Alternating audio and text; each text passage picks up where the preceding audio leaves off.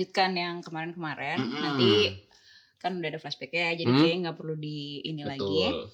Yang jelas pastinya kemarin kita udah sampai di titik di mana dari pihak Pandawa mengirimkan tiga orang duta untuk eh, bernegosiasi dengan pihak Kurawa. Betul. Ya, yang mana semuanya gagal ujung-ujungnya. Lagak ya. Betul. Lagak. Nah, jadi eh, sudah pasti kita udah tahu dari kemarin bahwa sudah pasti akan terjadilah itu si perang Baratayuda itu tidak mungkin terhindarkan lagi gitu. Nah, sebelum kita masuk ke cerita perang, Yes. cie. sebelum kita masuk cerita perang itu, kayaknya mungkin kita mesti mundur sedikit nih, menceritakan secara Berapa lebih meter nih mundurnya nih? Oh, terserah lo. Kalau dengan bebek sih tiga langkah ya. Benar. Kali parkir Gitu. tahu-tahu. Satu dua tiga. nah kalau eh, kemarin kita udah sempat singgung soal Kresna beberapa kali Mm-mm. siapa dia dan apa, tapi kan kisahnya dia sendiri tuh kayaknya belum belum ini ya belum lengkap gitu diceritain. Kenapa senyum-senyum nih yang ini nih? Kenapa senyum-senyum nih? Cengengesan cengengesan Iya, gitu. Kenapa nih? Ini kenapa nih? Ini Gak pasti apa-apa sih. mau komentarin gua, gue yakin. Oh. Apa? Enggak, enggak, enggak. Ya, tapi cengengesan gitu loh. Lanjut dong, sok. Yes, sok. Ngeselin banget. Ya udah berarti lu nih yang cerita dong bang soal Oh, iya. Kresna. Kresna nih siapa? Orang. Iya orang. Kan emang udah disinggung kemarin ya kalau dia tuh Bener. sebenarnya Wisnu kan, Mm-mm. alias elu ya. Benar, alias Jadi gua. karena dia elu, lu cerita lah diri lu sendiri. Oh iya baik. Jadi eh Kresna itu kayaknya kemarin gue juga udah nyebutin bahwa dia sebetulnya eh, dengan Pandawa tuh hubungannya sepupu kan. Nah persepupuan ini terjadi karena eh bapaknya Kresna itu adalah kakaknya Dewi Kunti Hmm. yang mana adalah ibunya Pandawa Kakaknya Kunti siapa namanya? Basudewa. Betul. Heeh. Oke. Sudewo. Ya Hmm. Terus intinya seingat gue si Basudewa aka Basudewo ini Hmm. itu punya eh, tiga istri. Hmm. Istri pertama dan istri kedua itu kakak beradik, setahu gue, Hmm. Ya. Terus eh, istri pertama melahirkan Baladewa Ya. alias Bolodewo, Hmm. yang mana bukan fansnya Dewa ya, pemirsa. Hmm. Oh iya benar, benar, benar. Hmm, itu. Benar. Soalnya Dewa Pandawa 5 juga albumnya. Bener, Oh emang Gitu. mungkin dari situ kali. Kayaknya emang Saya- ya, itu deh. bisa jadi sih ya. Terus, Terus eh yang istri kedua melahirkan si Kresna ini, lalu istri ketiga melahirkan eh Sumbadra, yang menjadi kemudian istrinya, istrinya Arjuna. Nah, Jadi ya. eh, satu-satunya perempuan dalam keluarga itu. Oke. Namun kemudian eh, sempat terjadi satu insiden yang akhirnya tuh berujung pada adultery sebetulnya ya. Oh, Hmm. Jadi salah satu dari Iya. ketiga istri eh, Basudewa itu ada yang eh dimantap-mantapi Allah gitu oleh seorang raja raksasa bernama Gorawangsa. Raja raksasa. Ya, Gorawangsa ini jadi naksir sama si eh, salah satu istrinya Basudewa ini. Mm. Nah, caranya untuk mendekati adalah dengan menyamar menjadi Basudewa. Hmm. Oh, dihapusi, Ditipu. dihapusi. Betul, ditepa aja nih. Ya, oke. Terus akhirnya berhasil bermantap-mantap ria. Hmm. Dari hasil tersebut ya hasil permantapan ini gue batuk dulu boleh ya Mm. Batuk dulu. batuk dulu nih Pak Haji nih Mhm. lahir satu orang anak yang kemudian akan diberi nama Kangsa atau Kongso Ya. ya Ya. nah karena menyadari bahwa eh, nantinya kelahiran Kangsa atau Kongso ini akan ber eh, menimbulkan efek yang kurang baik bagi tiga anak yang sudah ada sebelumnya. Hmm. Akhirnya eh, anak-anak kicik ini, ala anak-anak kicik Hmm. ini kemudian dititipkanlah Kepada- oleh Basudewa ke eh, satu desa. Kalau Ya. versi Jawa namanya Widoro Kandang. Hmm. Di Widoro Kandang itu ada kayak semacam hmm, abdi kepercayaan si Hmm. Basudewa ini. Dia suami istri. Nah itu dititipi tiga bocah ini. Hmm. tentu saja penitipan ini eh, tidak cuma untuk menyelamatkan mereka dari eh, akibat negatif yang nanti akan muncul sebetulnya, Ya. tapi juga dengan pesan supaya tiga anak ini dib- dibina dan dibentuk sehingga menjadi anak-anak yang yoi alias yoa Mm-mm. gitu kan. Mm.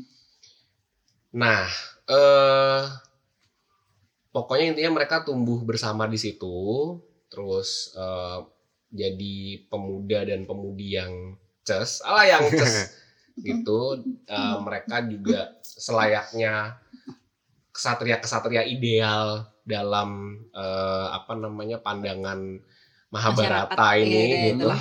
bahwa Perfect Eh, dah pokoknya. Iya, berolah kanuragan lah, rajin rajin mengolah batinnya mereka Hmm. sampai akhirnya ketika remaja tuh mereka bener-bener udah jadi orang sakti sebetulnya. Mm. Dan masing-masing sudah collecting eh, senjata Mm. masing-masing. Jadi si Baladewa dengan eh, apa namanya? eh, Alugoro dan Nenggolo itu, Mm. terus Kresna juga dengan eh, apa namanya? Cakra Mm. atau cokro lah gitu Hmm. itu sama kembang wijaya kusuma Ya. yang khasiatnya adalah untuk menghidupkan kembali Orang orang mati, Untuk yang itu belum buke- sampai bunga beneran gitu. bunga Oh, oke. gitu wujudnya bunga Mm-mm. itu eh sedangkan si Subadra sendiri alias Sembodro ini eh dia yang gua yang gua pernah baca ceritanya punya keahlian atau kesaktian atau apa pun itu ilmu lah intinya ya Hmm. Mm. eh, hipnotis Hmm. kayak tuh Oh iya dong. Ih, iya bener biasa pakai tisu ya kak Iya. dibakar dulu Brengsek gendek Iya, banget tuh. gue Itu ngebayangin iya. acara itu. Gimana kan bener. gitu udah nih eh, sakti-sakti semua terus eh nanti mereka bertiga plus Arjuna yang Mm. akan berhasil mengalahkan Kangsa Ya. gitu jadi ketika mereka sudah tumbuh remaja mereka tahu situasi sebenarnya di istana mereka intinya mereka berusaha untuk merebut kembali Mandura which is kerajaannya si Basudewa ini Ya, Drupadi ini. Heeh. Eh, yang saat itu dikuasai oleh Kangsa dan grupnya yang raksasa-raksasa itu. Mm. Oke. Udah akhirnya eh, dengan bantuan dari Arjuna berhasil mengalahkan Kangsa, mengalahkan juga pamannya Kangsa yang sangat melindungi Kangsa banget. Kalau di Jawa namanya Surati Montro, gue nggak tahu versi Indianya apa. Mm. Udah itu dikalahin semua, die dan eh, tidak bisa dilupakan juga peran Subadra di sini. Karena Subadra yang berhasil menghipnotis eh, lapis-lapis prajurit pengamanan di istana itu supaya semuanya tuh tidur. Mm. Jadi Hmm. dia punya sirup gitu loh kak, Mm. Yang bisa Oh, bikin orang tidur. Oke. Mm. Jadi Subadra yang me- membuka jalan Ya. buat abang-abang dan si Arjunanya untuk bisa masuk ke dalam dengan menidurkan semua penjaga. Akhirnya Mandura kembali ke tangannya keluarga bahagia ini, Hmm. ya kan? Mm. Terus Kabeh. Berencana nggak tapi itu? kurang sih kak, karena kan ada tiga. tiga Iya, anaknya, iya Oh, sih. oh, Aduh. gitu. Terusan Suez ya alias terus. Akhirnya eh, kelak di kemudian hari, eh pokoknya, oh ya, gue lupa nyeritain bahwa tiga anak ini sebetulnya punya nama kecil masing-masing. Jadi si Baladewa itu sebelum menjadi Baladewa namanya adalah Kakrasana alias Kokrosono sih. Mm. Kemudian si siapa namanya? Si. Kresna itu waktu masih muda bernama Narayana. Oh iya. Mm-mm. Itu gue yakin diderive langsung dari India karena versi Sanskritnya adalah Narayan kan. Betul. Gitu. Lalu ada smooth masuk ya. Eh, yang ketiga which is si Subadra itu kalau versi Jawanya dia punya dua nama muda. Nama nama dia waktu masih muda itu adalah eh, Roro Ireng atau Brotojoyo. Oh, Hmm. Roro Ireng tuh dia. Iya, kenapa? Oh, baik. Karena dia dan Kresna sama-sama berkulit gelap. Iya. Oh. Yes. Oke. Mm. Uh, dari beberapa literatur yang gue baca, sebetulnya uh, kulit yang gelap itu atau hitam itu sebetulnya tanda bahwa mereka relate kepada Wisnu. Oh gitu. Makanya hanya Baladewa yang tidak berkulit gelap kan. Baladewa itu bahkan Oh. kalau dipanggil sama Bima itu bule karena memang dia putih kulitnya. Hmm. Oke. Begitu. Iya, si Kresna memang keturunan Wisnu. Sumbadra berarti juga ya. Makanya dia tidak ini ya. Dewi Sri kan Makanya dia ada nggak di nangis dia. ya? tidak bisa menangis nggak bisa mengeluarkan tidak air mata. punya air mata gitu Oh, sedih ya. dia Ya. bisa merasa sedih tapi dia tidak bisa menangis gitu Hmm, hmm. Nah, sebetulnya masih ada lagi satu anggota keluarga yang sebetulnya kalau gue bisa bilang itu apa ya? Hmm, Aska mungkin masih ingat Larasati itu Ingat, kan istrinya salah satu tokoh favorit juga. Anda juga kan ya kak Betul. ya. Jagoan tuh. Larasati ini jadi eh, masih berkerabat sama mereka karena begini agak ribet sih. Jadi gini, eh, di Widoro Kandang tem- di desa tempat Mereka diasuh itu. tiga saudara ini diasuh, Mm-mm. eh, nama nama si Abdi yang mengasuh mereka di sana sebenarnya bukan Abdi yang gimana banget karena di sana si si suami istri yang mengasuh mereka itu suaminya tuh Demang di desa itu. Mhm. Hmm. Oke. Namanya eh, beberapa sumber kalau Jawa ya menam- memberi eh, bukan memberi tapi menyebutkan namanya adalah Antiogopo. Hmm. Ada juga yang bilang namanya Sagopo Hmm. atau Sagopa. Hmm. Nah, Sagopa versi ini. Betul, Sagopa punya istri Sagopi kesel kan lo. Iya. Kira-kira. Ya gitu. Istri Sagopi. Si Sagopi ini dulu uh, kayak semacam apa ya? Kayak kalau di istana Buckingham tuh dia adalah artisnya, penyanyi, Oh, Oke. gitu. penyanyi istana. Hmm. Nah, dia ini pernah dimantap-mantapi oleh uh, Aryo Praburukmo. Aryo Praburukmo ini adalah kakak. Gua gua nggak tahu apakah dia kakak atau adik, tapi prinsipnya dia saudara kandungnya Kunti. Oh, lu, lu, lu, Gitu. lu. Berarti masih oke. Mm. Baik. Jadi sepupuan sama Pandawa dong. Betul. Anaknya siapa pun itu. Nah, dari hasil permantapan ini antara Sagopi dengan Arya Praburukma itu lahirlah Larasati. Narasati. Nggak usah nyanyi. Ini sih yang gue sesali. Itu. gitu. Gak usah. Eh, tapi karena sebagai apa ya menutup malu? Iya. dari aib ini, Aib. Maka Larasati diaku sebagai anaknya Anak Sagopa dan Sagopi. Iya. Gitu. Oke. Tapi Oke. sebetulnya eh, secara biologis dia adalah anak Arya Praburukma. Hmm. gitu. Jadi eh, ya sebenarnya anggota royal family juga gitu. Ya. Begitu Secara sekilas terah sekilas. dia princess juga kan. secara terah sebetulnya. dia princess gitu. Iya. Demikianlah cerita Kresna dan saudara-saudaranya waktu muda. waktu kecil ya. Hmm. Yang kemudian akhirnya dia dewasa, udah Mm-mm. jadi si orang sakti dan hebat mandra mandragit ini. Hmm. Habis itu eh, mungkin ceritain juga tentang waktu dia bertapa itu loh, Bang. Yang mana nih? Kenapa dia tuh kok tahu banget sih semua jalan ceritanya Tahu bangau ya? Baratayuda ya? Kenapa sih kok dia kayaknya megang banget nih alur cerita ini gitu? Baik.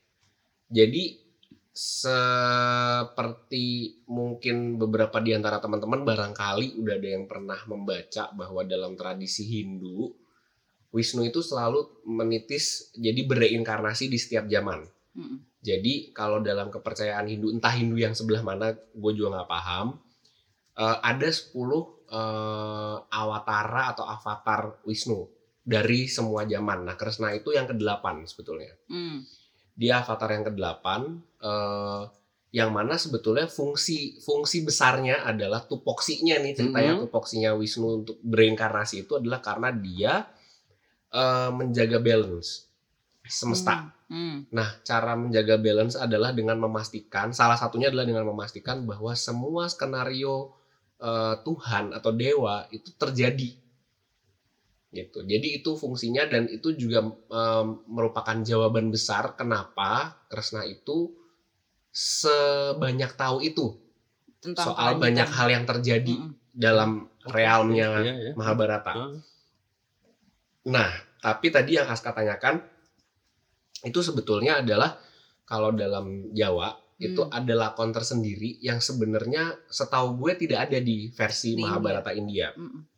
Judul lakonnya adalah eh, Kresna Gugah. Jadi peristiwa membangunkan Kresna sebetulnya atau membangunkan Kresna. Membangunkan dari semedinya. Jadi ceritanya waktu itu sudah dia mengambil timeline sebelum pecahnya perang Baratayuda Mm. eh, si Kresna ini berinisiatif untuk eh, bersemedi di eh, satu tempat yang itu digambarkan sebagai pulau yang dikelilingi air. Hmm. Ya kayak pulau semua dikelilingin air ya. Nah, Nggak sih? maksudku dia di Kecil gitu tengah-tengah loh. pulau kecil di tengah-tengah. Oh, di tengah samudera. Tengah, Wow, kayak ya, Smackdown, oke. Smackdown. Iya, Smackdown. Ya, Iya. kesel banget. Pulau seribu, Bu. Iya. Seceng Island ya. Yes, Ceng Island. Nah, Udah amat. Thousand Island. bener kayak saus Bumbu ya. ya, bener. gitu. Nah, dia bersemedi di situ. eh, tujuannya adalah eh, dia ingin tahu eh, pakem dari perang Baratayuda. Tapi Eh, dia udah tahu akan terjadi Bar- Baratayuda kan sebelumnya tuh. Sudah tahu. Udah tahu sebelumnya. Sudah, sudah. Oke, oke. Cuman dia mau tahu detail. Dia mau tahu Oh. detailnya gimana nih, skenario dari atas kayak mana nih, Hmm. SOP-nya gitu Hmm. kan. Mm. Maka dia pun bertapa di pulau tersebut. Gue lupa namanya apa lagi. Kalau nggak salah makam Bang Jolotundo atau apa gue lupa. Nanti kalian mungkin bisa googling sendiri kalau emang perlu banget di googling nih. Mm-mm. Nah, untuk menghindarkan dari kemungkinan dia dibangunkan sebelum misinya selesai, Hmm? Kresna pun mengubah dirinya menjadi salah satu wujud yang memang itu bagian dari hmm, peranti kedewaan dia Hmm? sebagai wujud yang disebut Brahala atau Braholo. Itu raksasa sebetulnya adalah raksasa besar banget dengan banyak kepala, masing-masing kepala punya badan dan masing-masing tangan memegang senjata. Mm-mm. Yang waktu itu dia pakai buat nakut-nakutin Yes, Buris Rawa. Oh, iya betul. benar, iya benar, Iya. benar. Nakut-nakutin Kurawa sih sebetulnya. Ya waktu Tapi dikepung ya. waktu itu sebenarnya dia bukan nakut-nakutin, dia emang beneran marah. Marah. Dia Hmm. marah karena Supirnya tidak diganggu. diperlaku eh, tidak diperlakukan properly di Sebagai di Astina duta. sebagai duta gitu. Iya. Nah, oke dia mengubah itu dengan tujuan untuk avoiding eh, ada orang yang ganggu semedinya gitu Hmm. kan. Eh yang menjaga adalah si Setioko Hmm, alias Anaknya. Setiaka ini ya. Itu betul. Anaknya itu. dia. Betul, salah satu anaknya. Hmm. Nah, eh, karena dikisahkan bahwa dia cukup lama bersemedi, Hmm, sehingga banyak orang yang kehilangan dia nih, termasuk Pandawa dan Kurawa. oke. Nah, waktu itu kalau isunya, isu utamanya Kurawa adalah ingin menawari Kresna posisi sebagai penasehatnya mereka. Hmm, Jadi waktu itu Kresna belum menjadi penasehat siapa pun, hmm, jadi masih netral nih, free Hmm. dia belum ke mana-mana. hmm, eh, Kurawa mem- memanfaatkan momentum dia bersemedi itu untuk mempropos lu mau nggak sih memihak ke kita gitu kan hmm. Jadi jadi rebutan gitu dia sebenarnya. menjadi ya. rebutan nah datanglah Kurawa yang dipimpin oleh si Baladewa Hmm, datang nih dengan maksud mau membangunkan hmm, si Setioko sudah bilang nih bahwa kayak eh, mohon maaf nih nggak bisa. Soalnya bokap gua pesen gini gini gini segala macem jangan dibangunin. Atau kalau lo maksa bangunin maka lo akan terkena karma buruk dari pemaksaan lo itu. Hmm. Nah bala pokoknya. betul. Nah karena Setioko cukup kencang dalam eh, melarang rombongan reok ini gitu maka Baladewa piece off nih. Hmm, dikeluarkanlah oleh dia senjata andalannya itu which is gue lupa yang dikeluarin Alugoro atau Nenggolo pokoknya salah satu di antara dua itu dikeluarkan oleh dia. Eh, Setioko takut akhirnya mempersilahkan rombongan reok ini untuk memasuki Hmm. wilayah persemedian Kresno ini. Hmm, udah nah masing-masing tuh membangunkan dengan cara yang literally membangunkan kayak menggoyang-goyang badannya nepok-nepok apanya segala macem yang mana itu nanti akan eh, berbalik menjadi karmanya mereka semua eh gue lupa masing-masingnya gimana tapi intinya kayak misalnya si Sengkuni hmm, yang eh, mencoba membangunkan dengan menepuk-nepuk pahanya hmm. nanti di Baratayuda Sengkuni itu matinya dirobek Mak.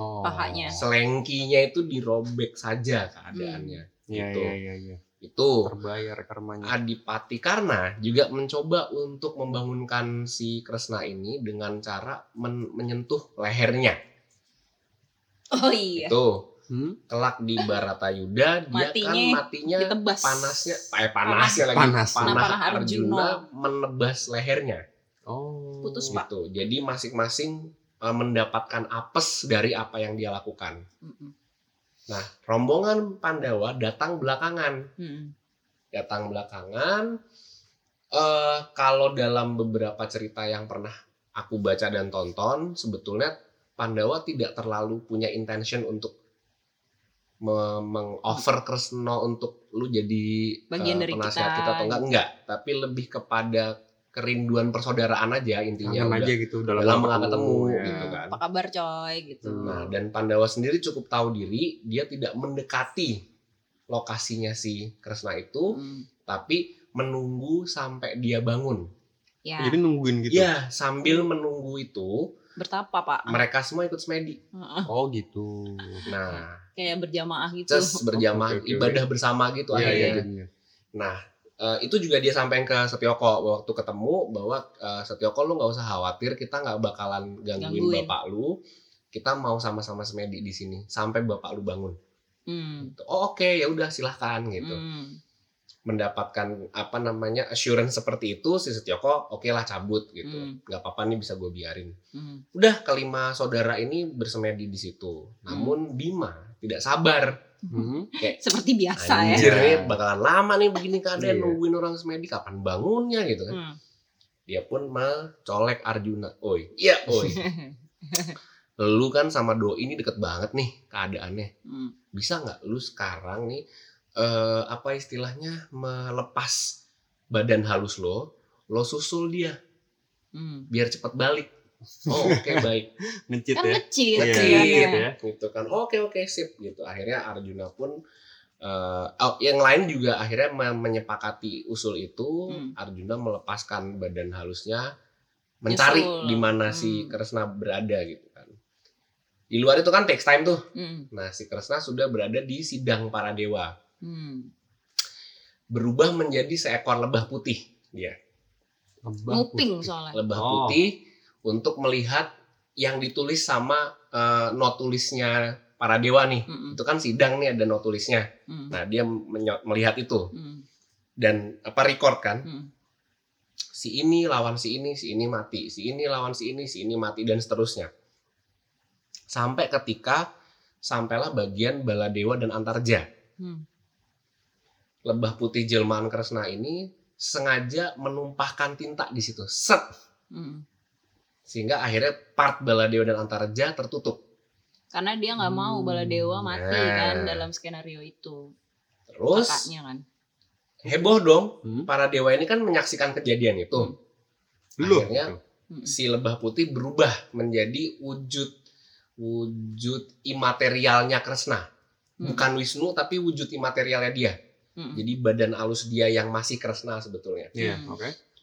Ditanya, ngapain lo ke sini? Coba, ya coba gue tanya nih keadaannya gitu. Dia Berani-beraninya. bilang salah satu tugas gua adalah memastikan bahwa skenario lo semua atas perang besar ini terjadi. Hmm. Oke, itu kita terima. Terus apa mau lo numpahin tinta di bagian Baladewa sama Antarja? Dia bilang Baladewa abang gua. Nggak boleh dia mati. Masih ada personal di situ ya. Dia Maksudnya- tidak boleh mati. Satu, kedua, kalau dua orang ini lu majuin ke perang, nggak ada yang bisa ngelawan. Hmm. Maka percuma semua daftar yang udah lo list siapa yang mati, siapa yang menang itu.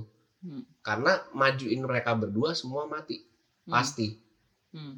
Oke, gue deal nih, katanya si Batara Guru. Oke, gue deal. Tapi sebagai sebagai gantinya, gue mau minta eh, pusaka lo yang namanya Wijaya Kusuma. Terus Batara Guru bilang, kenapa gue minta? Karena setelah nanti pecah perang Baratayuda ini udah gak kepake lagi. Hmm. Nggak boleh lagi ada yang hidup. Mati boleh semua. lah, semua yang mati itu sudah memang garis takdirnya seperti itu. Lu nggak boleh ngidupin lagi. Oke, diserahkan. Serahkan pada Batara Guru. Jadi pada saat perang Baratayuda itu posisinya Kresna sudah tidak bisa lagi menghidupkan orang yang mati. Kalau masih penasaran sama gimana kelanjutan dari cerita ini, jangan sedih, jangan khawatir. Podcast Gemas akan terus menceritakan Mahabharata setiap Senin dan Kamis. Stay tune.